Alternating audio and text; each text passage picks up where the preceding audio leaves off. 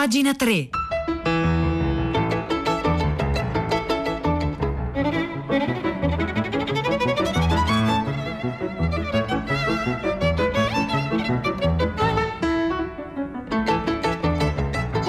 Buongiorno, un caro saluto Edoardo Camurri e benvenuti a questa nuova puntata di Pagina 3, la nostra rassegna stampa delle pagine culturali dei quotidiani, delle riviste e del web. Oggi è venerdì 18 settembre, sono le 9 e 2 minuti e noi iniziamo immediatamente la nostra puntata eh, cercando un'occasione, cercando di capire quale sia la nostra occasione, che cosa state aspettando, quale occasione state aspettando? Ce lo potete dire al 335 5634 296, il numero eh, per i vostri messaggi. Ecco, perché parliamo di che cosa stiamo aspettando? Anche in senso, come dire, di eh, esortazione eh, rivoluzionaria da un certo punto di vista, oppure per quanto riguarda le occasioni o anche di passiva attenzione, cosa stiamo aspettando, che cosa ci aspetta. Ecco, possiamo giocare su questi tre ehm, facce no? dell'espressione che cosa stiamo aspettando. E lo facciamo, eh, rispo- iniziamo a rispondere a questa domanda partendo da un articolo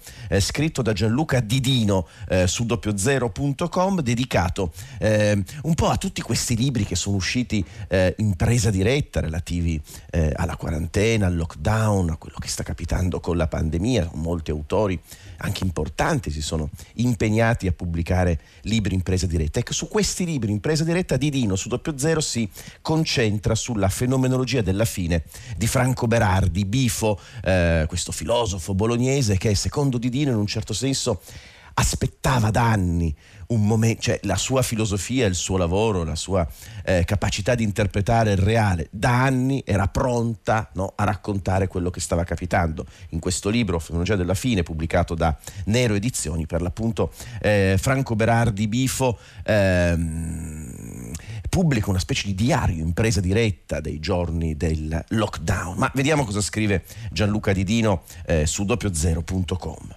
Dall'inizio del lockdown a oggi il mercato editoriale è stato sommerso di instant book in cui filosofi, saggisti, scrittori cercano di cogliere appunto la storia de- dell'adesso, la pandemia nel momento stesso del suo svolgimento. Eh, Titino fa alcuni esempi, per esempio virus di Zizek, ma insomma tanti tanti tanti esempi. La pandemia ha funzionato da acceleratore dell'immaginario. Aspettandomi a leggere l'ultimo libro di Bifo Berardi, Fenomenologia dello- della fine, pubblicato da Nero, non ho potuto esistere esimermi dal confronto con questa enorme, per certi versi piuttosto spettrale massa di letteratura emersa sulla scena culturale a tempo record. Un vero e proprio genere apparso dal nulla in cui posto nella storia delle lettere è ancora tutto da decifrare.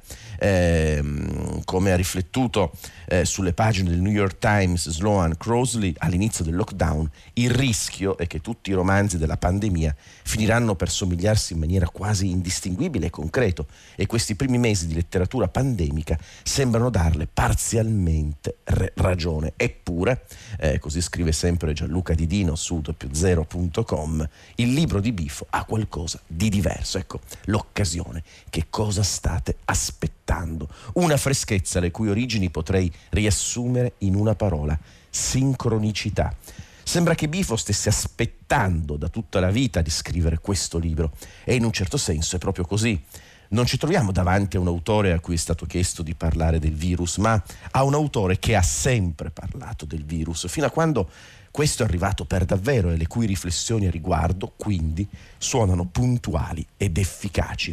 È un po' l'idea che esistono libri, esistono autori che scrivono, come sempre accade, ma questo accade anche quando so, prendiamo l'autobus e ci troviamo accanto persone del XVI secolo, a noi contemporanee nello spazio, ma non necessariamente nella forma mentale. No? Eh, il tempo non è, eh, come dire, con, un elemento condiviso, no? eh, ci sembra condiviso, ma in realtà ci sono persone che sembrano arrivare dal futuro persone che provengono dal passato all'interno degli stessi spazi in cui ci capita di inciampare. Ecco, in un certo senso le riflessioni di, di, di, di Bifo, ci racconta Gianluca Didino, aspettavano questo momento eh, e questa è la grande occasione.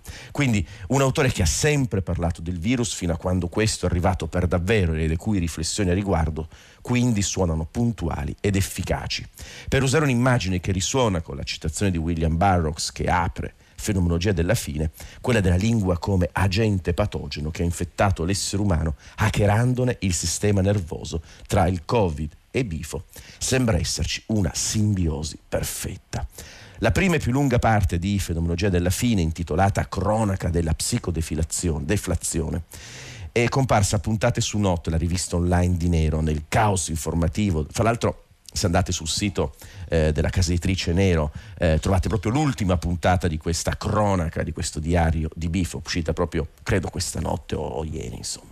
Eh, nel caos informativo dei primi tempi di lockdown, che nella mia condizione di expat, racconta di Dino, mi arrivava duplicato e asincrono, perché Didino lavora e studia eh, in Inghilterra, fra l'altro ha pubblicato un libro molto bello, Essere senza casa, che ha molti punti di contatto con il lavoro di Bifo, ho pubblicato il libro di Didino per Minimum Fax. Allora, in un momento in cui la mia psiche era colonizzata dalla pandemia e la mia capacità di prestare attenzione alla parola scritta frammentata dal senso di catastrofe globale, le cronache della psicodeflazione erano una delle poche letture che riuscivo a portare avanti con interesse e anche per quanto possa sembrare strano con piacere. Il che ci riporta a ciò che scrivevo all'inizio dell'articolo, perché una delle cose che conferiscono valore a questo breve ma denso libro è la sua forma letteraria, qualcosa di sospeso tra il diario e il saggio, tra il saggio e la fiction. Ma il punto, eh, scrive Didino su doppiozero.com, eh, continuando a ragionare su questo elemento di sincronicità, di occasione arrivata, no?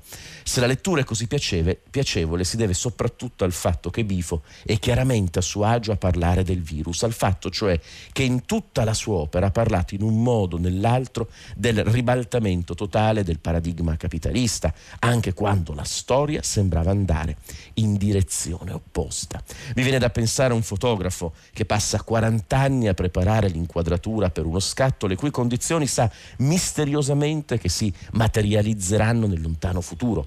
Alla fine il soggetto giusto passa davvero davanti alla macchina fotografica e i tasselli vanno miracolosamente al loro posto e il talento è la condanna dei visionari. Ecco, immaginare, questo è un elemento interessante, no? la, la, grande letteratura, la grande filosofia, i grandi libri come se fossero eh, degli esagrammi dei Qing, il libro oracolare cinese, eh, ciascuno è pronto, nasce magari fuori dal tempo, ma è pronto poi ad apparire al momento giusto, accorgerci che appare al al momento giusto.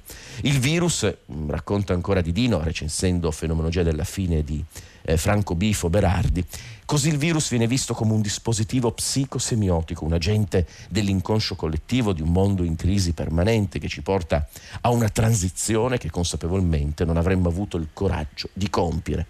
Da tempo, scrive Bifo, l'economia mondiale ha concluso la sua parabola espansiva, ma non riuscivamo ad accettare l'idea della stagnazione come un nuovo regime di lungo periodo. Ora il virus semiotico ci sta aiutando alla transizione verso l'immobilità. Il virus è l'implosione dopo la grande accelerazione. Ora il virus sgonfia la bolla dell'accelerazione, il corpo che ha deciso di abbassare il ritmo. Il virus è la soglia attraverso cui accedere pienamente a un sistema sociopolitico nuovo. Siamo entrati ufficialmente nell'era biopolitica in cui i presidenti non possono nulla e solo i medici possono qualcosa e se non addirittura in una nuova epoca psichica tutto a un tratto mi rendo conto, scrive Bifo, del fatto che stiamo entrando nella terza epoca dell'inconscio e quindi nella terza epoca della psicoanalisi. Qui interessante, cioè Bifo raggiunge, finalmente i tempi raggiungono Bifo e appena i tempi raggiungono Bifo, già Bifo si sposta alla terza epoca dell'inconscio. Vabbè, insomma, ci sono molti, molti aspetti interessanti nel libro, nel lavoro di Bifo e nel ragionamento che fa Gianluca Didino su doppiozero.com ma allora il punto è esattamente questo lo ribadiamo. 335 5634 296 eh, qual è eh, l'occasione che state aspettando? Che cosa state aspettando? Già arrivano molti messaggi. Assunta ci dice sto aspettando che la lotta di Greta Thunberg ehm, sia assunta dai pres- ascoltata dai presidenti di tutti gli stati. E in effetti Greta è la rappresentazione di questa giovane donna che sembra proprio arrivare dal futuro.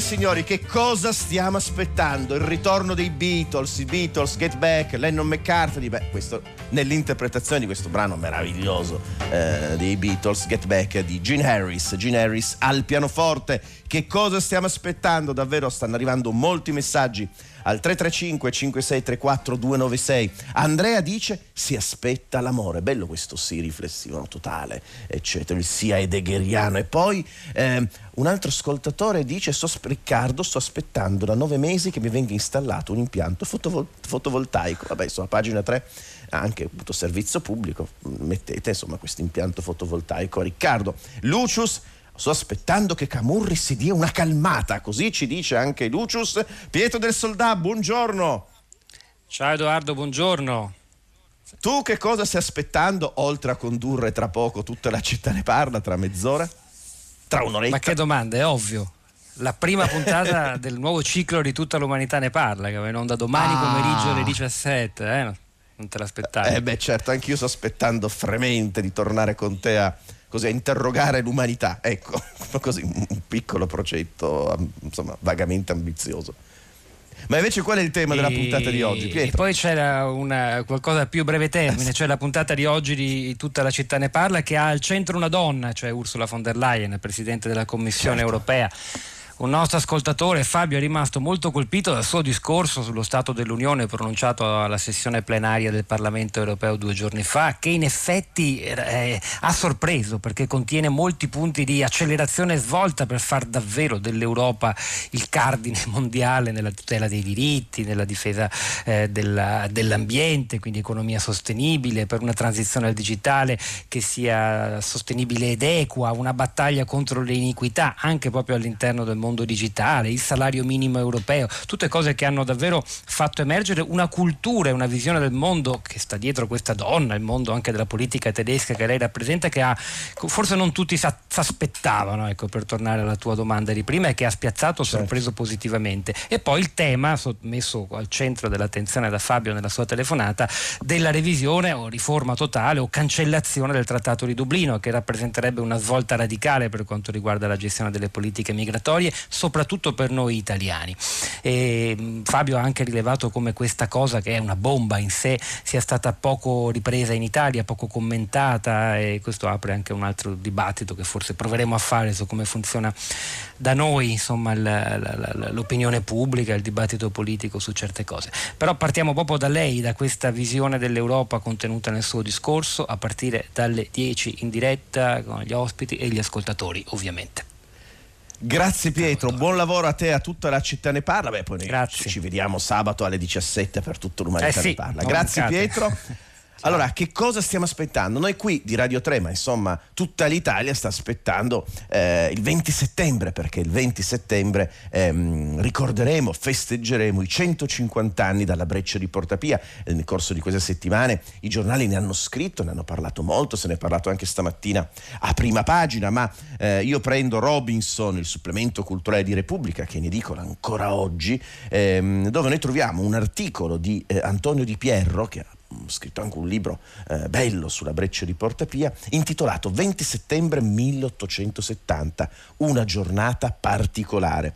Eh, le ultime 24 ore del Papare scandite minuto per minuto, dall'arrivo dei soldati di Vittorio Emanuele II alla capitolazione che segna la fine del più antico regno d'Europa, tra ville patrizie, cannonate e, milito- e militari che piangono. E tutto Robinson, almeno la parte iniziale di Robinson è dedicata al racconto della breccia di Portapia e fra l'altro eh, anche qui a pagina 3 ne abbiamo parlato mh, mm, tempo fa con eh, Vittorio Giacopini quando ha letto un articolo di Simonetta Fiori su un saggio dello storico militare Hubert Harris dedicato proprio a questo evento storico, data fondativa dell'identità nazionale ma poco celebrata. Ecco, domenica, la giornata di domenica, noi qui a Radio 3 celebreremo invece bene la breccia di Porta Pia perché eh, il palinsesto della radio sarà puntellato dai racconti dello storico Vittorio Vidotto che in nove tappe seguirà l'evoluzione ora per ora degli eventi di quella giornata memorabile. E poi fra l'altro eh, tutte queste nove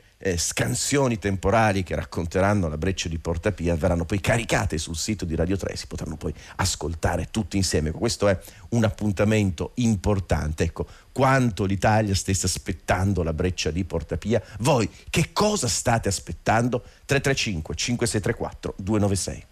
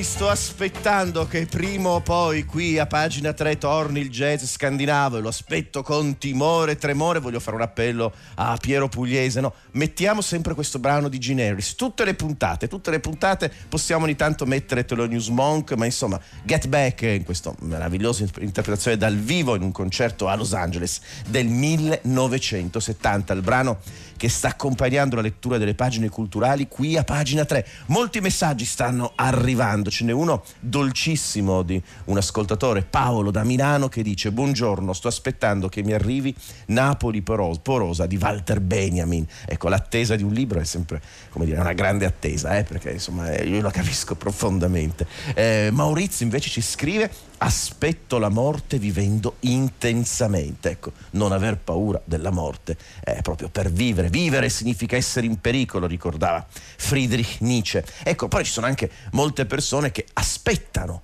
eh, la rivelazione, la verità per esempio. E questa è un'attesa anche un po' pericolosa perché ovviamente la verità deve eh, configurarsi sulla forma del nostro cervello, sulla capacità del nostro cervello di assorbire la verità ma anche di manipolare eh, la verità. E questo è il caso per esempio dei cosiddetti complottisti, cioè eh, le persone che tendono a, a, cercare, a trovare complotti e spiegazioni omnicomprensive della realtà. a proposito della eh, mentalità complottista, artista sull'ultimo numero di Internazionale uscito oggi in edicola troviamo un articolo di Ellen Cushing che è una firma dell'Atlantic intitolato La mia vita da complottista. Ellen Cushing eh, ci racconta che lei da ragazzina aveva 14 anni a scuola a un certo punto un professore le parlò del, degli illuminati di questa specie di, dire, di, di setta, che, un gruppo di elite che detiene il potere da secoli e condiziona le sorti del mondo e lei per un periodo della sua vita fu come dire, persuasa no? eh, di, questa, di, questa, teoria del complotto. Succedeva a Berkeley, ci dice, nel nervoso periodo tra l'11 settembre 2001 e l'inizio della guerra. In Iraq il mondo era pieno di nemici invisibili e motivazioni nascoste. Le scritte sui muri chiedevano a chiunque le guardasse di pretendere la verità sull'11 settembre di mettere fine alle scie chimiche, così scrive Ellen Cushing su Internazionale in questo eh, articolo che troviamo oggi in edicola. Ehm, partendo da questo racconto, racconto personale, Ellen Cushing eh, cerca di capire cosa sia la mentalità eh, complottistica. Eh, è la differenza tra imparare a memoria e capire, anche la differenza tra dare per buono che gli illuminati esistono e rendersi conto che se esistessero dovrebbero essere vere anche moltissime altre cose incredibili e soprattutto che migliaia o milioni di persone avrebbero dovuto mantenere un segreto gigantesco per secoli. Se hai una comprensione informata di come funziona il mondo, l'intuizione può guidarti, ha detto appunto una eh, psicologa dell'adolescenza della Cornell University, Reina. Per questa ragione gli adulti di solito sono più capaci di sapere se una cosa è implausibile. Anche se il mio ambiente non mi aveva reso più aperta alla, meta- alla mentalità complottista, a quanto sembra il filtro difettoso del mio cervello adolescenziale non mi aveva fatto un favore. Non è un caso, ha aggiunto Reina, questa eh, psicologa eh, della Cornell University che le sette cerchino di reclutare seguaci tra i giovani. Ecco, eh, c'è un for- cervello dei giovani costruito in modo tale no? che, ehm, che, è più sensibile no? a teorie omnicomprensibili. Poi si scopre, dice ancora eh, Ellen Cushing eh, su Internazionale, che essere un teorico del complotto è piuttosto divertente, ecco, perché un complotto è avvincente, scrive, promette una risposta a problemi minimi come le lampadine fulminate o immensi come la nostra assoluta solitudine nell'universo, una logica conclusiva e un effetto rassicurante, postola un mondo dove nulla succede per caso, la morale è evidente, ogni informazione ha un significato straordinario, ogni persona ha libertà d'azione. E poi eh, da questo momento in poi l'articolo eh, di, di, di, di, Ellen Cushing è molto lungo e molto complesso. E da questo momento in poi, dicevo, Ellen Cushing eh, um, riporta intervista alcuni esperti di teoria del complotto come eh, Rob Brotherton, psicologo, autore di Menti sospettose in Italia pubblicato da Bollati Boringhieri, ma anche come il maestro stesso di, la maestra stessa di eh, Brotherton eh, che è Karen Douglas, docente di psicologia sociale all'Università del Kent nel Regno Unito. La nostra mente funziona in modi particolari che ci rendono tutti sensibili al pensiero complottista, dice Brotherton. Quando nel mondo succede qualcosa di ambiguo, siamo portati a chiederci Qualcuno ha voluto che succedesse? Questa tendenza a pensare alle intenzioni, a vedere un disegno, influenza il nostro modo di considerare non solo le teorie del complotto, ma anche il mondo di ogni giorno nel senso più comune e fondamentale. Le persone sono attratte dalle teorie complottiste quando vogliono soddisfare particolari bisogni psicologici, dice per l'appunto Karen Douglas. E, e questi bisogni sono da una parte un bisogno epistemico, siamo alla ricerca di risposte risposte, eh, appunto che cosa stiamo aspettando, qual è l'occasione che stiamo aspettando. Innanzitutto la ricerca di, di, di risposte, il bisogno epistemico e poi c'è un bisogno esistenziale, cioè la necessità di sentirsi sicuri di avere le cose sotto controllo. Ecco, se riusciamo a spiegare la complessità del mondo attraverso una teoria che le tiene tutte insieme, beh, in questo senso siamo confortati eh, da, da, da, da, avere una spiegazione per quanto questa possa essere disturbante. il terzo bisogno individuato è sociale. Se pensi di avere conoscenze che altri non hanno, puoi provare un senso di superiorità e qui comanda sempre appunto l'amigdala, la parte più antica del nostro, del nostro cervello e tutti insieme questi tre bisogni, scrive Ellen Cushing su Internazionale, cioè quello epistemico, esistenziale e sociale, creano una tempesta perfetta. Eh, se poi volete sapere come si svolge ulteriormente questa tempesta, che cosa fa piovere nel nostro cervello questa tempesta, beh insomma eh, trovate tutto l'articolo molto lungo eh, su Internazionale. Che cosa state aspettando? Beh, molti messaggi. Alessandro, aspetto un rinascimento psico-spirituale. Antonella, sospettando un vero e grande amore con cui progettare una nuova vita. Auguri Antonella sospettando di trovare la casa giusta. Eh, vabbè, questo è il problema immobiliare. Insomma, poi alla fine le grandi cose metafisiche, poi tutto diventa, si rinchiude all'interno di un tinello, due anni di ricerche e ancora niente. In bocca al lupo anche lei.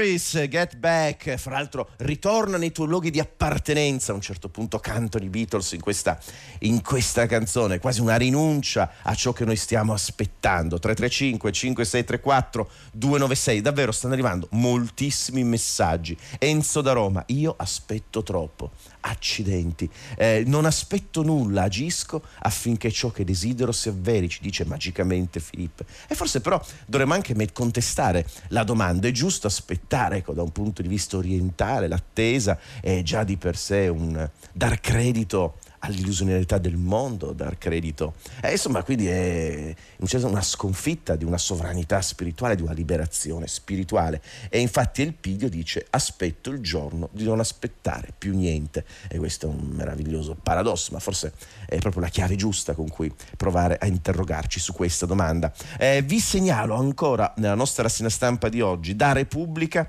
eh, un'intervista di Antonello Guerrera a Christopher Wiley, La gola profonda di Cambridge Analytica, cioè eh, la persona che lavorando all'interno di Cambridge Analytica fece scoppiare il caso Cambridge Analytica. Eh, ha pubblicato un libro, è stato tradotto in italiano, Il mercato del consenso per eh, Longanesi e sabato 19 settembre Christopher Wiley sarà eh, al festival Pordenone Legge proprio per presentare questo libro. In un certo senso eh, Wiley sapeva delle cose che cap- stavano capitando in Cambridge Analytica e a un certo punto ha deciso di non aspettare più. Che cosa sto aspettando?